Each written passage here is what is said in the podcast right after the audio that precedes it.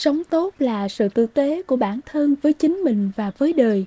Báo đáp kiểu gì là chuyện của đời. Mình nhận và hiểu nó ra sao là chuyện của mình.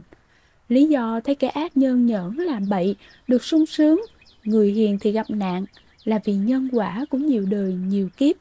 Kẻ ác kia còn phước báo đang thọ hưởng, hưởng hết thì tự khắc sẽ tới họa vào thân.